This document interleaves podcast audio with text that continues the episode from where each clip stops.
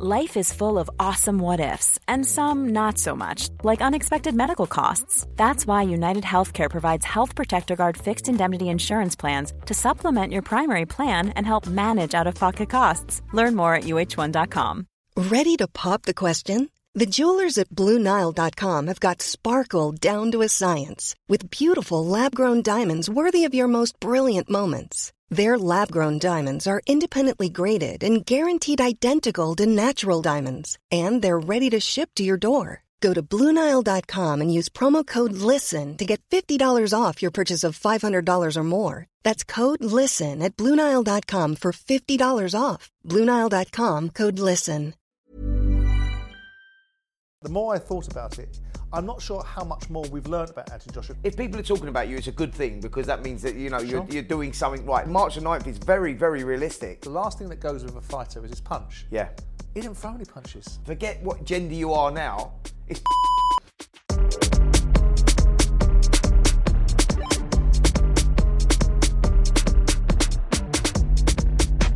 Welcome to Talk Boxing with Simon Jordan and Spencer Oliver. This is episode 54, and apparently the rumour mill suggests, not a rumour mill, but a fact, that we've been nominated for the best sports podcast in the combat section. yes. Now, normally I'd be happy to win these sort of awards, but when there's some sort of credit going towards the Scarlet Pimpernel, our producer Pat, it feels like a mixed bag. Right.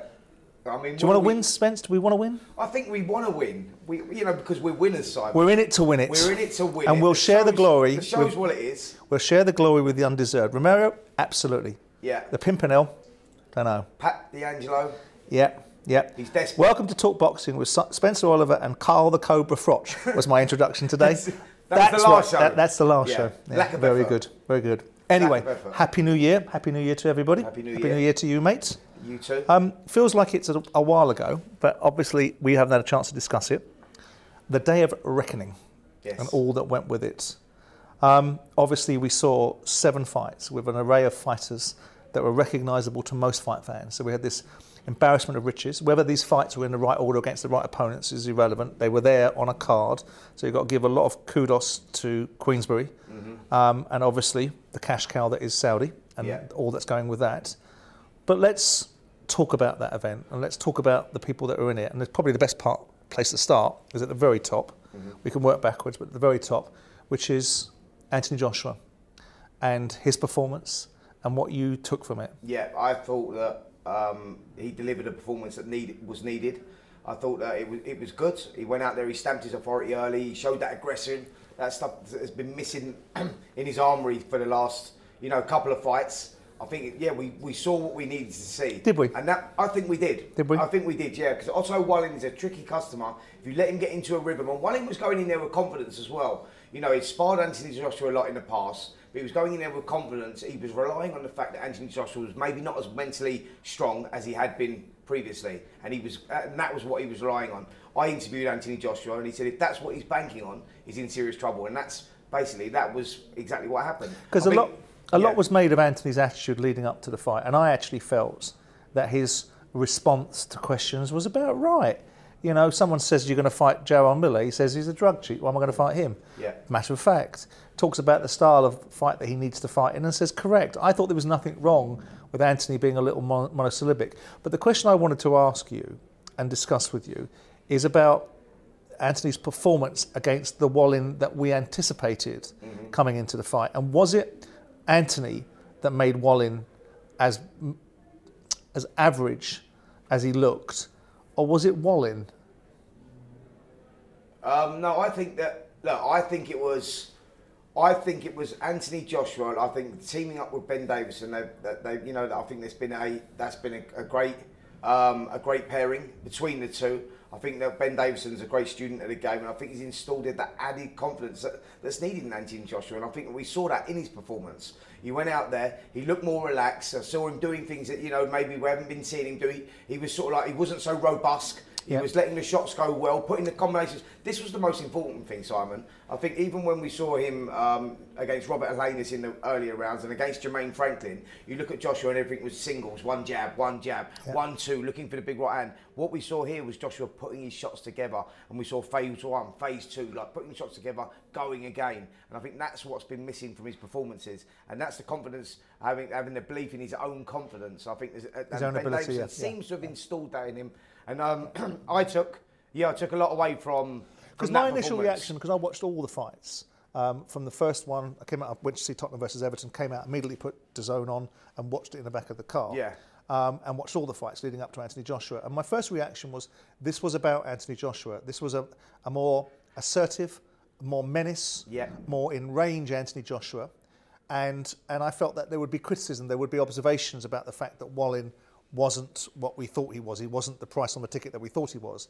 But that, but that, but that, my first reaction, as I say, was this was about Anthony Joshua. But the more I thought about it, I'm not sure how much more we've learned about Anthony Joshua because the big question that we still have to ask of Anthony is when somebody puts it upon Anthony mm-hmm. and puts him in a space where perhaps PTSD comes into play or, or some sort of flashback to challenges that he's had in the past, we don't know whether Anthony's still got the preparedness Yeah. And the propensity to overcome that. Well, I, I think. Is that an unfair observation? Yeah, because I, think that as a fighter, like w- w- you know, with Anthony Joshua, I think that we saw like when he boxed Robert Helenius, the only time he stepped in with a punch, and that tells you that he's got the confidence because he's committing himself. The only time he'd done that was in that seventh round, and I think he's built on that. And we saw that from the opening bell of this first round. Yes, he wasn't in against a guy that was aggressive, but you mm. still have that confidence in your own ability to step in because although Otto Wallin wasn't aggressive, he's a cute counter puncher and he builds up and he's got you know a nice rhythm about his work and he builds up the shots and it doesn't matter how hard those punches are when they when you get hit they hurt you know and I think that I think that I saw Joshua take that away from Wallin. Um, you know, people may say, well, Otto Wallin's not that fighter. He's not that aggressive fighter that we need to see with Joshua. Joshua didn't allow him to do that. He didn't allow him to get into any sort of rhythm. So there's a lot of pluses from that performance with Anthony. I think that in the week, the build up in the week, he was calm, cool, calm, collected about the approach, everything around it. Like that's you can tell when a fighter's in the right headspace. You know, when he's left no stone unturned. He's you know he's believing in what he's going to do. And as you said, Simon, you know he talked the talk and he walked the walk. You know, he said he, he, he delivered on what he said he was going to do, but he didn't seem rattled. He didn't seem uptight. Were you it was a surprised very good with- approach. But were you surprised with Wallin? I mean, again, again, look, uh, there, there is always this feeling, and I think it comes from the Joshua camp that whatever he does is subject to criticism. Yeah. And other people get away with less criticism, less observation. Sure. I'm not sure that's true. It's just how they feel about it. Um, because my first reaction, as I said, was he went in there. I wasn't impressed with Wallin. I was disappointed that he didn't bring more to it, and I thought he was going to put himself in the way of something. but I think that was Joshua taking that away from him. And, and again, as, as I say, my first impression was that that was what Anthony Joshua did. Yeah. It was more about what Anthony Joshua did than what Otto Wallin did. I still think that there are questions to be asked about whether, when it becomes difficult and troublesome for Anthony Joshua, that whether he's going to have the stomach for it. Mm-hmm. But everything that people expected of that fight, which was a more difficult fight for Anthony Joshua, was made easier by the nature of the way that Anthony approached it. Yeah. yes, 100%. 100%. Why do you think the formula works between him and Ben Davison? I mean, you've had him in with Derrick James, right? Yep. You've had him in with um, Robert Garcia. Yep. You've had him in with Robert McCracken, and that was for a period of time was a success, successful relationship. Yep. Lots of observations have been made about trainers trying to get him to be more aggressive. He is a character, Ben Davison. There is Yep. often a lot about Ben Davison. Ben Davison inserts himself into Mm-hmm. the conversation and makes himself front and centre.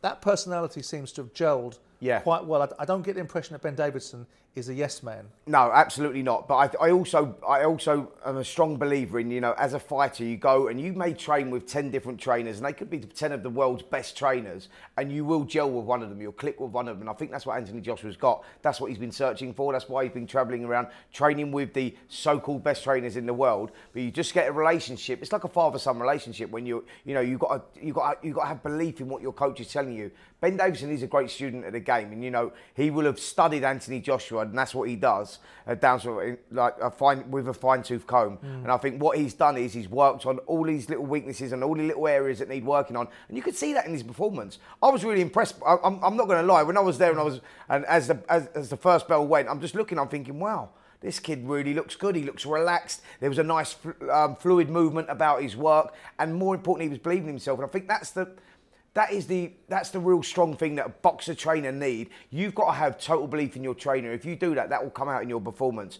That's what you can see with Joshua, and I think that look credit where credit's due to Ben Davison. I think he's proved himself as a trainer, good trainer in the past, but I think that the transformation from Joshua from this fight to the last one was yeah, yeah was, was second to none. Yeah. And the irony of Anthony's position about the feelings that he has and the camp that they have that supports him about the the unfair criticism he gets is probably an energy that he can fuel he can fuel himself with because let's face it economically he doesn't need to fight yeah right he wants to fight for the opportunity to be the three, time, heavyweight three champion. time heavyweight champion. And so whatever's fueling him, the idea that people have written him off, people think that he's gone. Mm. You know, mm. we constantly talk on this show and other shows about other fighters. Carl Froch has said it. Yeah. Barry McGuigan said it to me. Lots of people have yeah. said it to me. Even Billy Joe Saunders has said mm-hmm. it about the fact that they believe the pilot light's gone out yeah. in Anthony Joshua and he's going to have a difficulty starting it again. But he beat Wallin and he beat him convincingly. Yes. And that's all he can do. And I think that, that, that he should take the praise from that and build from it. But he shouldn't want the criticism to stop well, because you, I think it fuels him. I, am one with you, and I said that to Joshua in one of the interviews that I'd done with him. I said to him, "Listen, like you, I knew he was very angry with Talksport and the criticism he was getting from Talksport, etc." And I had that conversation with him and said, "Listen, Josh." You should be feeding off that. That's what good mm. fighters do. You feed off that. Go and prove them wrong. Like that's where your fuel yeah. should be coming from.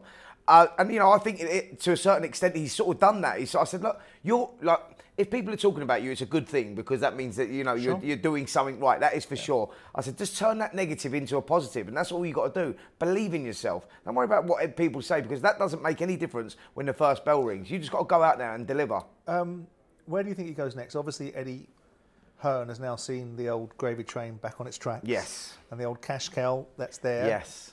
Nuzzling up to the Saudi tit alongside yeah. Frank, and obviously Anthony Joshua back in yeah. situ now headlining the bill, doing a great job. Mm. Where do you think Anthony go? I personally think that despite the protestations of how difficult it may be and the complications around the IBF, uh, the relinquishing of the IBF belt, I think that's where Anthony will go. I think he'll fight Filip Hrgovic um, as the as Hrgovic as a vacant title. Yes, because Fury fights Usyk the IBF belt possibly gets scattered. Yeah, but yeah, well, it does and, throw. And, and, then you've got a rematch between Fury and Usyk anyway. Yeah.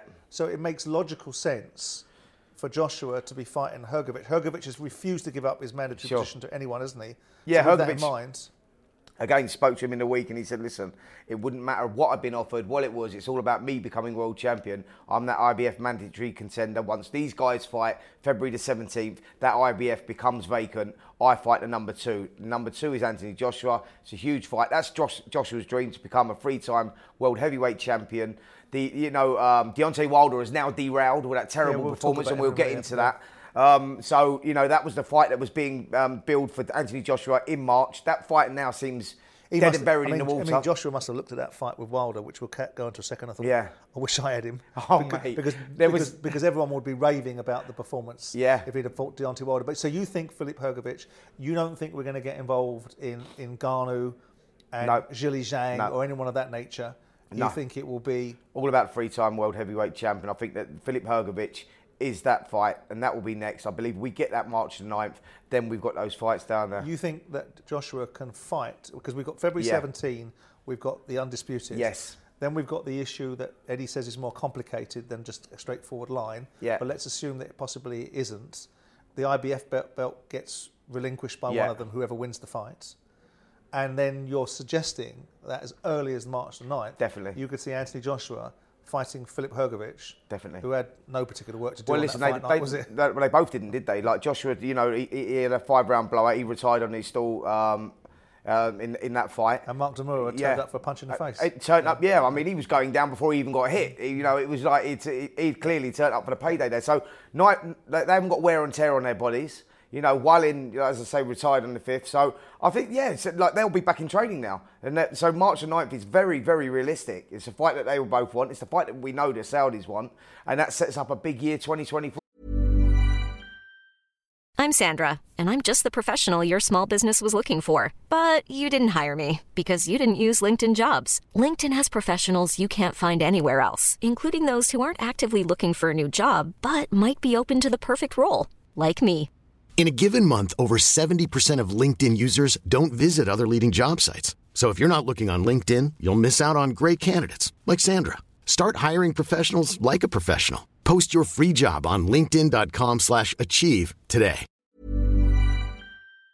What about we've, we've, we've touched upon it with, with Wilder. I mean, I sat there watching Wilder and I thought this is the flip side of Saudi money. Yeah. This is the other side of the argument, which is you need to have the, only way that event and all the fighters assemble, like Avengers assemble, all the fighters assemble. Yeah. Maybe not in the right order, but they all assembled on the card. And mm-hmm. credit to Frank Warren to get the, the gateway open. Yeah. And credit to the other promoters to get them there. And the Saudis paid everybody what they wanted, so it's not that difficult to do deals in those Yeah. But it's the flip side of the argument is, is that Wilder was there was nothing left of Wilder. I don't want to discredit Joseph Parker, and we'll talk about Parker's performance in a minute.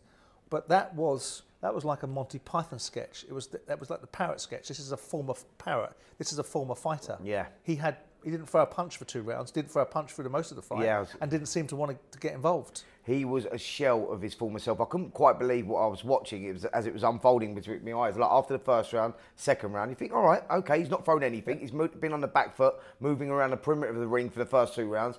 We'll see him going third round, fourth round, fifth round. You think, as the fight was unfolding, I'm thinking, wow, this guy actually can't do it now. He can't deliver. You know, a fighter, that's what happens to a fighter. When they get old overnight, which is clearly the case with Deontay Wilder, he's had a long career, like, you know, spanning over nearly 50 fights, been in a lot of, a lot of tough fights. That trilogy with Fury has clearly taken its toll But did you him. think that leading up to the fight? Because I remember listening to him on the stage, and we had this situation where you had the mute Daniel Dubois, the monosyllabic in, in, in Anthony Joshua, Yeah. and you had the found God Yeah. in, um, in Deontay Wilder. Did you It's see insane. that coming? It's absolutely insane. Like just the the flip, you know, the, the change in Deontay Wilder's persona. Like when you saw him, this this happy-go-lucky, friendly, really appreciating this where he's at right now in life, etc. And you go, I'm not sure your mindset's right here, mate, because you're talking about. You know, like 12 months ago, putting people in body bags. Now you're talking about love, peace, and harmony. And, I, and I'm not sure for you, Deontay Wilder, that's the right approach. And it clearly wasn't. He went out there, and the performance was like the, the manner that he was acting in the week or so before, where you're going, you're not in fight mode here, mate. Like you are like you're on holiday somewhere, or you're just, you know what I mean? It was like I'll be interested to it was what- very strange. I'll be interested to see what Malik Scott made of it because we had Malik Scott in the studio, who I thought was a fascinating artistic individual, guy, very yeah. articulate, very Yeah. um, able to convey and, and, and express a message, Yeah. very relaxed. And, we, and I talked to him about the lack of technical ability that Deontay Wilder had, and his Mm. sole focus was on the fact that that was not necessarily right, but notwithstanding that, the concussive power of his punches. Now, you as a fighter Mm. will attribute to this. The last thing that goes with a fighter is his punch. yeah. He didn't throw any punches. That's what I'm saying. He clearly becomes gun shy. Like, like I say to you, like it like you could see the fight had just totally left this guy because you're going.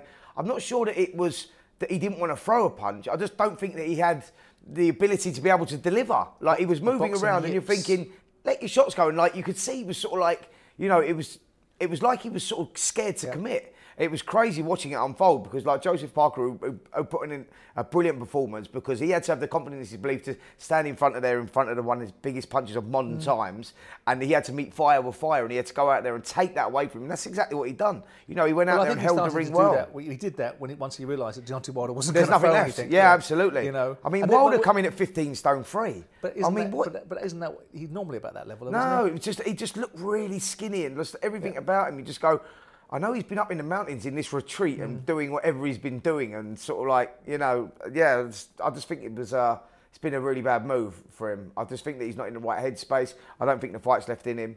38 years of age, and um, yeah, I think the best days of Deontay Wilder are well and truly gone. It's a shame, you know, we never got that fight with Anthony Joshua, and this as a classic example of leaving it too long, waiting too, you know, too long for the big money. That was a fight that could have happened and should have happened maybe three years ago, and we and now I don't think we'll ever get it. You think? I mean, I do. I think. I mean, I, I watched Wilder in almost disbelief. I felt, we felt, we discussed it, that we felt Joseph Parker had a chance. Yeah. and that there was a lot more of a chance that Parker had than people initially were going to give him Yeah. credit for. And as the weeks went on, we spoke about it on a number of occasions. Lots of other people spoke about it Mm. as well. And and the more people began to speak about Joseph Parker, because obviously we, we think of Joseph Parker in his recent incarnations where he's got knocked out by Joe Joyce. Yeah. And he struggled in other fights. But this is a different Joseph Parker now. Because the, the, the observation of Joseph Parker for me was he talked a great fight Yeah. when he went in against, um, against um, Anthony Joshua in 2018. Okay, the referee didn't help that fight, Yeah. right? But the point is, is that he didn't let his hands go. Yeah. And he hasn't let his hands go in other fights. And everyone's talked about the ability that Joseph Parker's had. Yeah. And he went in and he let his hands go against Joe Joyce, didn't make a dent. Yeah.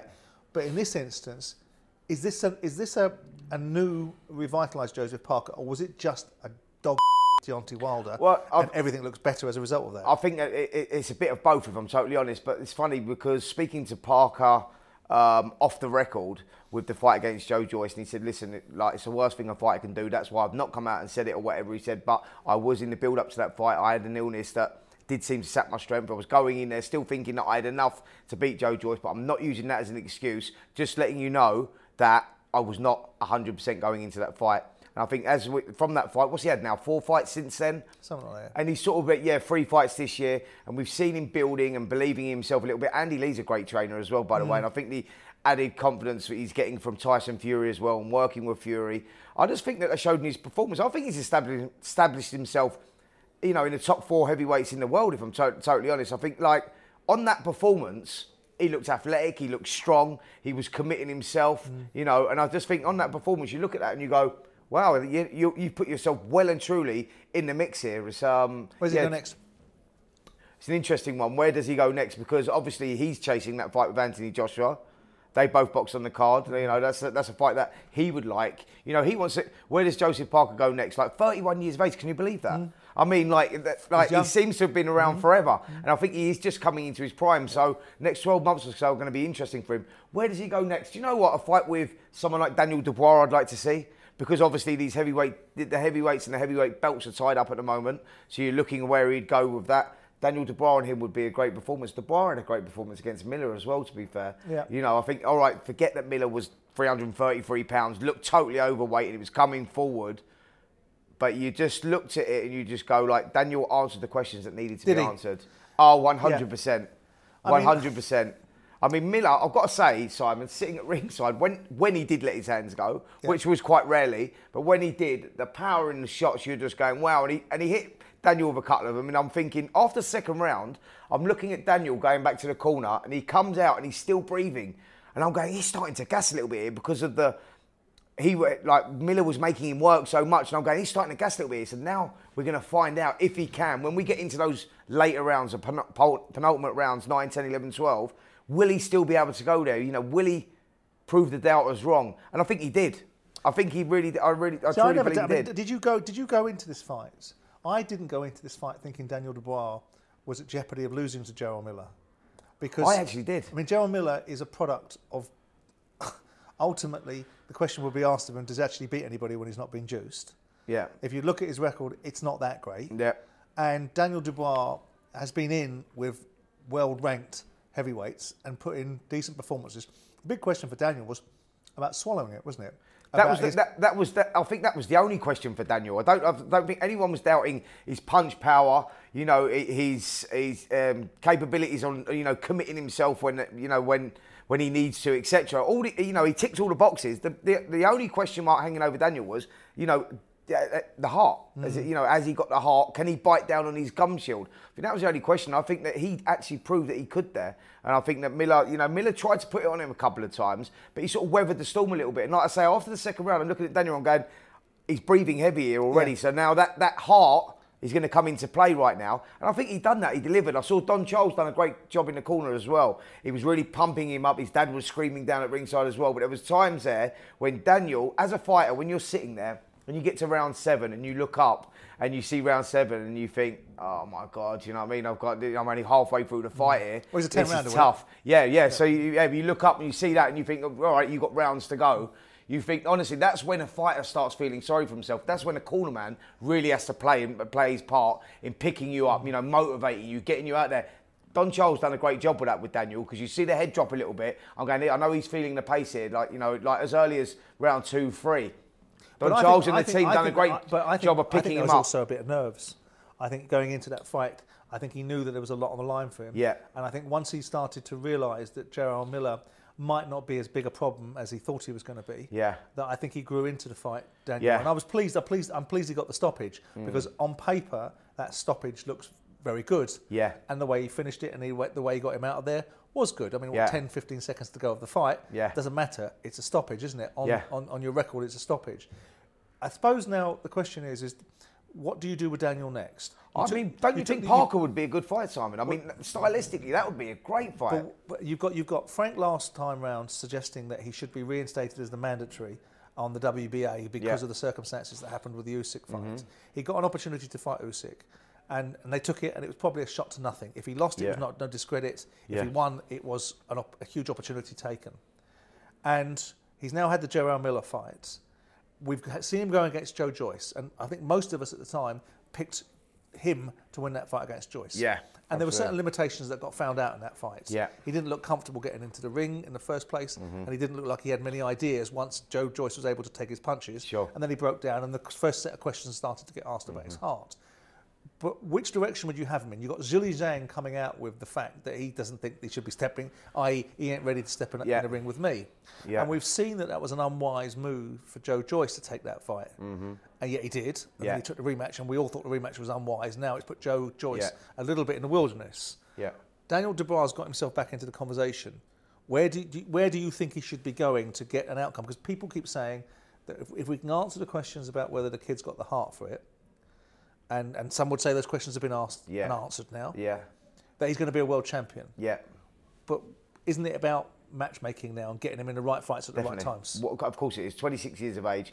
I think, again, this is where the training comes into play and finding the right training for yourself. Don Charles has done a great job with him. I was speaking to Don through the week as well, you know, about the psychological stuff that he's been going, working with with Daniel. He said, look, you know, as you know, he's got all the attributes. He's got that, you know, he's, he's got everything in the locker, you know, to become a world champion. He's, you know, physically very big. He punches very hard. He's quite athletic. He said, but here was the big problem mm. with Daniel, not believing himself. You know, when things got tough, you know, he didn't know what to do. He'd panic in his, you know, in his own mind, and hence why he'd go down or whatever. He didn't know how to deal with that situation. Don's been working on that side of him. He said he's been working as much mentally as he has physically. And I think again, that's that, that teaming up there. So where's he go? Yeah, so he go. I, that's what I said to you. I think that. You think Joseph Parker? I think that's where I think he goes. Um, yeah, if you look at the landscape, the What- reason, what, what, what does that give, what does that open? Where does that take him though? that it takes him the same place as uh, boxing Zhilei Zhang. Only I wouldn't want Zhilei Zhang, who's a big southpaw. He's got quick hands, you know, and, and is a more difficult fight, I believe, for for Daniel than uh, Joseph Parker, 'cause stylistically. So, and I just think that stylistically, what does it do for Daniel? It just ticks another box as him beating another top class contender. And I think that's where Daniel is right now. You don't want to stick him in. What's it do He's for not Joe going to get world what it do for titles. Joe Parker though? Joe Parker's just just eclipsed what people consider to be the real danger in the division. Yeah. Where did why does Joe Parker go like this?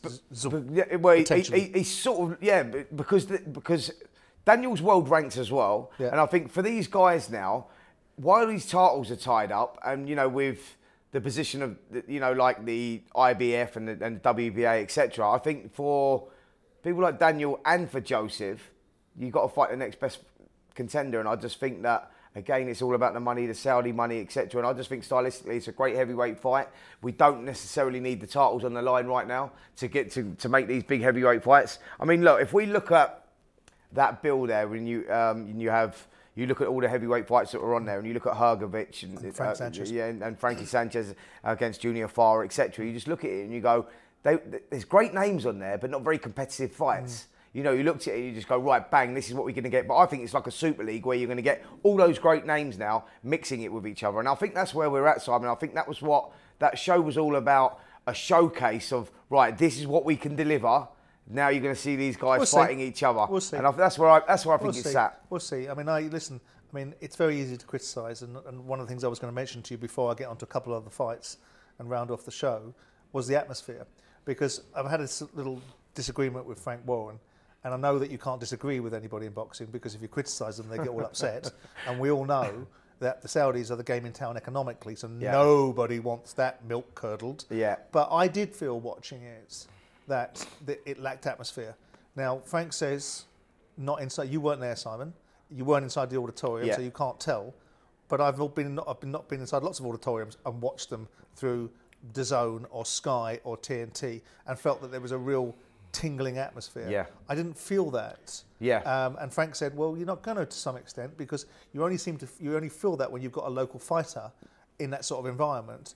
Yeah. What was it like? That, I, I think that was that was the nature of the fights. I, I, you didn't get the atmosphere that you that we would get maybe over here. Or I think we've been spoilt as British fight fans over here because the. Uh, I'm sorry, as, as, yeah, as British fight fans, uh, as in the atmosphere that we get there, you know, is absolutely second to none because of, you know the fight fans actually love their boxing here. We Yeah. didn't get that over there because you've not got the travelling fans. I think that's an issue that they need to sort out. Yeah, I mean, look, as a spectacle, it was incredible. The the event maybe lacked at- atmosphere because we haven't got those travelling fans. But it will build. A lot of local. But it will of build. course it will. Because in order, in order for them to do what they, what everyone thinks they're going to do, right? And at this moment in time, Yeah. it's all about the Saudis because they're the money. So everyone's running to it. Yeah. It's the honeypot. So Frank's there, Eddie Hearn's there, Kalle Sauerland will be there, or his Yeah. brother will be there, and everyone's there, and everyone's how wonderful it is. But these guys are providing the money, so that Yeah. no one can jeopardise that, so no one can say anything critical.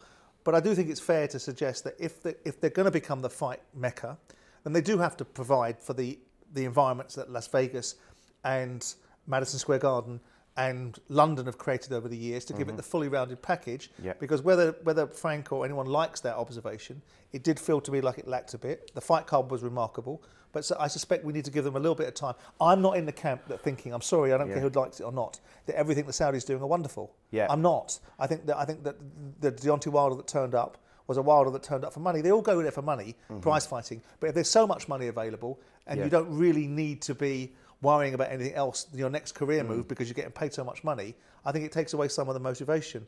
But we'll see. I want to get onto I want to get onto Bivol versus Lyndon Arthur because I f- found myself wanting to kick the television screen in watching that because all Lyndon seemed to want to do was have on his resume that he survived 12 rounds with um, Dimitri Bivol. Yeah, uh, yeah. You It's an sort of- opportunity. you, you- yeah, listen. It's an opportunity. You've, you've hit the nail on the head. It's all about opportunity. You know, when we get on to Ellis Zorro and, and Jai easy to Opetaia say. before we say that. say. I'm not in against the beast. No. But Lloyd Honeyghan was in against the beast against Donald Curry, and he did what he had to do to Do you know? win Do, do you know what it was, Simon? I don't think it was that he didn't go out there and he wanted to give it a go. I think he went out there and just found the levels, Too and I think yeah. that's what it was. Dimitri Bivol went out there and from the first, but like the sound of the shots, we were sitting obviously at ringside, and the sound of the shot landing.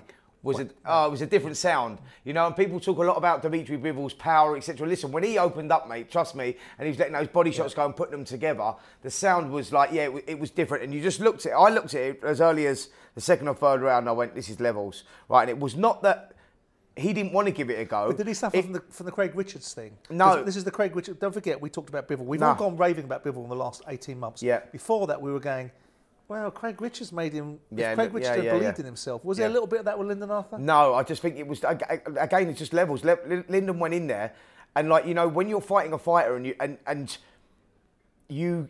He's he's two moves ahead of you every single time. There's nothing you can do about it. It was not like Lyndon hurt him with a good body shot, Yep. and he went on there and he tried to build on it, but he couldn't Didn't get a because. Dimitri Bivol quickly turned it around again. Bivol was controlling the space. Everything he was doing, he was like two or three moves ahead the whole time. He was setting traps and he'd done everything. And I think it just become a case of Lyndon Arthur staying in there and surviving because there was times there you go, he could come out now. You know, he's done well. He's hung in there. He's you know he's against one of the modern day greats in my eyes. Uh, and, and yeah, he, but he hung in there and he done what he had to do and he hurt him. And I think he'll take a lot from that. But it is all about levels. And, Yeah. and Bivol proved that he's a pound for pound top fiver. I mean, there's there's a raft of other fights on there, but I'm only going to cover one more fight. I don't want to talk about Filip Hrgovic's dem- demolition of Mark de Mori, No. and I'm not particularly interested in going down to Frank Sanchez Yeah. versus Junior Fa. Um, but Jai Opetaia, uh, obviously we spoke to him a few times. He's a very confident lad, Mm. uh, believes in himself. Um, obviously, there was resentment going into that fight that he was forced, in his mind, to vacate the IBF cruiserweight title because Yeah. of the nature of the fact that he wasn't making the defences that he needed to make. I thought it was a mismatch against Ellis Zorro Yeah.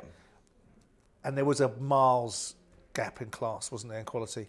again, it was about opportunity, Simon. I think for Ellis Zorro, you know, speaking to him and his team, I saw him at the airport afterwards. Actually, lovely guy, Ellis Zorro, by the way. But he just said, "Listen, mate," oh, he said, "You get given like we- this is called prize fighting, you know, and this is mm-hmm. what we do. The dream is to fight for the world, you know, for the world title, or to paid a lot fight one money. of the be- world's best." In Jai Opetaia, I see him as the best cruiserweight in the world. Yeah, we'll talk about the IBF and relinquishing that in, in, in a second. But he was saying, yeah, like Ellis was saying, look, it's about opportunity. And I went in there, and he set the trap. He hit me with a left hand, hit me flush on the chin, and that was it. Mm. But guess what he got from that? He said it pays my house off. It gives me my, Yep. my family its future. Yep. Why would I not take that What does it benefit Jai Opetaia? I mean, what does it give him? I mean, he's in the same position. It gives him an economic return, doesn't it? Yeah, well, that, that's all it gives him an ec- ec- economic return because he loses his IBF belt Yeah. in in the process of doing that. But Jai, I spoke to Jai. What a guy out there as well. What a lovely guy. Spent a bit of time Is with him out there. Really nice guy. And he was saying the same thing. He said, "Look, we're all in it for the same thing. Yeah. This is a sport where people get injured, people die. Like we get in there, we want to, you know, we want to earn good money and get out." He said, "Like, what do I do, Spence? I've got the IBF world title. I had that voluntary uh, voluntary um, defense against Jordan Thompson. Mm. He said, so I was not allowed another voluntary before the Mairis Briedis one, but the Mairis Briedis fight is going to happen in March or April. That's sort of signed. He said, but they wouldn't let me do this. He said, but this opportunity was presented to me. He said, so what do I do? Take a potload of money or keep my IBF belt? Mm. And he said, and that's basically where I was at with it and not fight. So he said it was a no-brainer. But I will go is back. He, and- is he the, I mean, ultimately, we've seen him in two fights with the opposition. With all due respect to both classes of opposition, Yeah. Jordan Thompson is a big, huge Yeah. cruiserweight, but he hadn't fought at that level. Yeah. And you saw the levels. Yeah. And clearly with Ellis Zorro, you saw the level. I mean, Jai Opetaia hadn't even got warmed up, really, Wow. Yeah, uh, and, and he just blew him off. Yeah. uh, blew him out of the ring. Um, do you think that's helped Jai in terms of having two fights that are not really doing anything for him?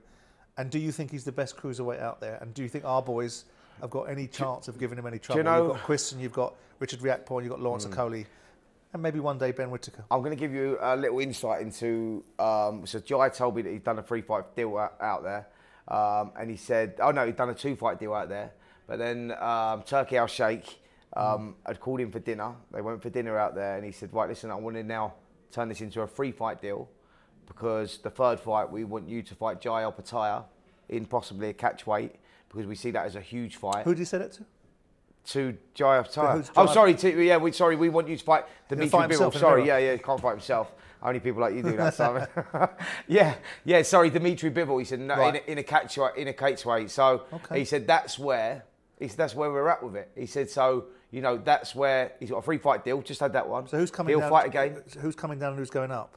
He'll have to come down a little bit, and Right. uh, and Dimitri They'll Bivol, meet because in the light heavyweight and, and They'll meet in the cruiserweights, middle. They'll so they'll do a middle. catch weight there because he couldn't move up to cruiserweight and fight for the cruiserweight title because he'd be too small. Um, you know, Mm. um, Jai is a very big guy, but they'll probably do a catch weight fight. And I think, I think what it's about is the best fighting the best, and this is what we want to see. Yeah, Mm. Well, right, we'll it's see, great. we? It's great having those, you know. But I, I, we saw it with Ryan Garcia, didn't we? And Tank Davis, where you go, it's great having the titles on the line, but that's sort of like with the politics of the sport, that Or sort of Terence gets in the Crawford way of. versus Errol Spence. Yeah, exactly. I mean, we, we need to see these fights, and I think that yeah, Jai says, look, that's where we're at. Well, he we'll said. Who wouldn't want to see that? We'll see. What a Look, great fight.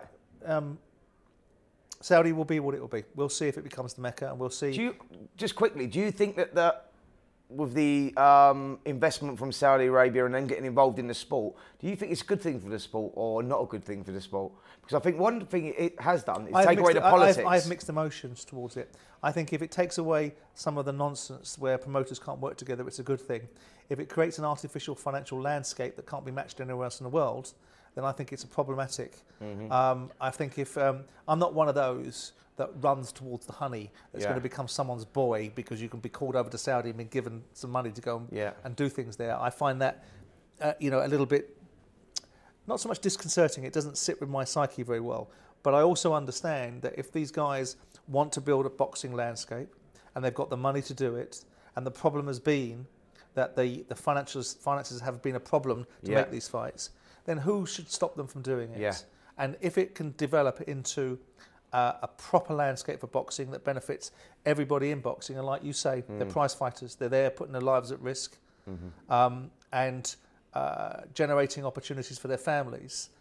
If the Saudis are, are going to be the ones that give it to them, then it's up to everybody else to either find Yeah. a way to match the Saudis' opportunity or, or accept that they are the boxing mecca and hope that they do things in the right way. Now, talking about jeopardy and talking about um, the challenges of boxing, I was pretty surprised um, to see that in America um, they have changed their view on transgender boxing, suggesting that biological males uh, or boxers that were born as biological males that have transitioned Yeah. um, to what they can loosely describe as female Yep. um, can now fight um, in women's boxing. Yep. Now you've spoken previously. You're ideal to talk about this because you were injured in a ring. Yep. But you've also spoken when we've spoken to Natasha Jonas about three-minute rounds and the evolution of women's boxing about the fragility Mm-hmm. Yeah. of women's skulls in comparison yeah. to the to, to the to the composition of a man's skull. Mm-hmm. How in Christ's name can I mean I thought this had all been knocked on the head. Yeah. I thought that the idea I thought the American Swimming Association FINA had suggested that they weren't going to allow people of a, that, are, that, are, that are biological males Mm. that have transitioned to compete Yeah. in women's sports. I know there's qualifications. I know there's a four-year period that they have to be below a certain the level, hormone of level, et cetera, certain et level of testosterone. But this is got- not this is not the right this- direction, is it? This is this is so simple for me. I can sum it up in one word. Done. I don't need to say no more on it. I think it's a disgrace. It feels like it. A doesn't it? disgrace. Like I, I think whoever's making those decisions needs to be sacked straight away. I mean, look, look at, what- at, at what cost? Are we talking about a life here? I mean, Yeah, where are we at point. with it? And that's where we're at, Simon. Forget about the hormone levels being at a certain place. You were born a male. Yeah. You are competing against a female. Forget what gender you are now. It's I think it's anatomically proven that bone density of biological males Yeah. is bigger than that of and stronger than that of biological females. Absolutely. Yes, you can manage testosterone. I know testosterone is predominantly for muscle development, isn't it? Mm. yeah. But notwithstanding that, you're hitting somebody in the face. Of course. And your face doesn't have muscles; it has structure. absolutely. And that's the jeopardy. Absolutely. And I don't know what these people are engineering here, but I suspect when somebody gets badly hurt, if this ever manifests itself That's in what a I'm saying, at what cost? It's then insane. should it, it, it, it, feels of all the sports, if any sport categorically shouldn't be taking this position, it should be boxing. And I'm Absolutely. gobsmacked that the Americans feel that this, Yeah. even under the qualification of a certain amount of period of time, having gone from the transition and certain levels of testosterone, that this looks like a good idea to somebody. It's absolutely insane. Like I, am still struggling to get my head around it. When I when I saw, I thought it was a joke. If I'm totally honest, I thought it's like it's, it's someone was playing around. Someone's falsely wrote something, but you know the, it stands as it Mm. Stupid stands. I mean, it is. Yeah, it's an times. absolute disgrace. We're in. You know, we're in a. Well, uh, let's, let's hope, hope, and I would expect that nothing like this manifests itself over here. Sure. I'm pretty sure the British Boxing Board of Control will have none of that Mm. because it is ridiculous. There's no argument. There are two sexes, and, and, and, and there is no necessity Yeah. for biological males to be competing Agree. in female sport, full stop, let alone combat sport. End of conversation. Anyway, right, that's it for episode 54 of a potential award winning show. We need you to Why- vote for us. I was gonna say, how do they do that? How do they do that? How do they vote for us? How do they vote How do for they us? vote for us, Pimpernel? In, in the, the description. description. below. And vote for the show in the Sports Podcast of the Year Awards. But it doesn't tell you how you do it. Do you go to a website? In the subscription down below. In the description down below on this show. See you next time we're out.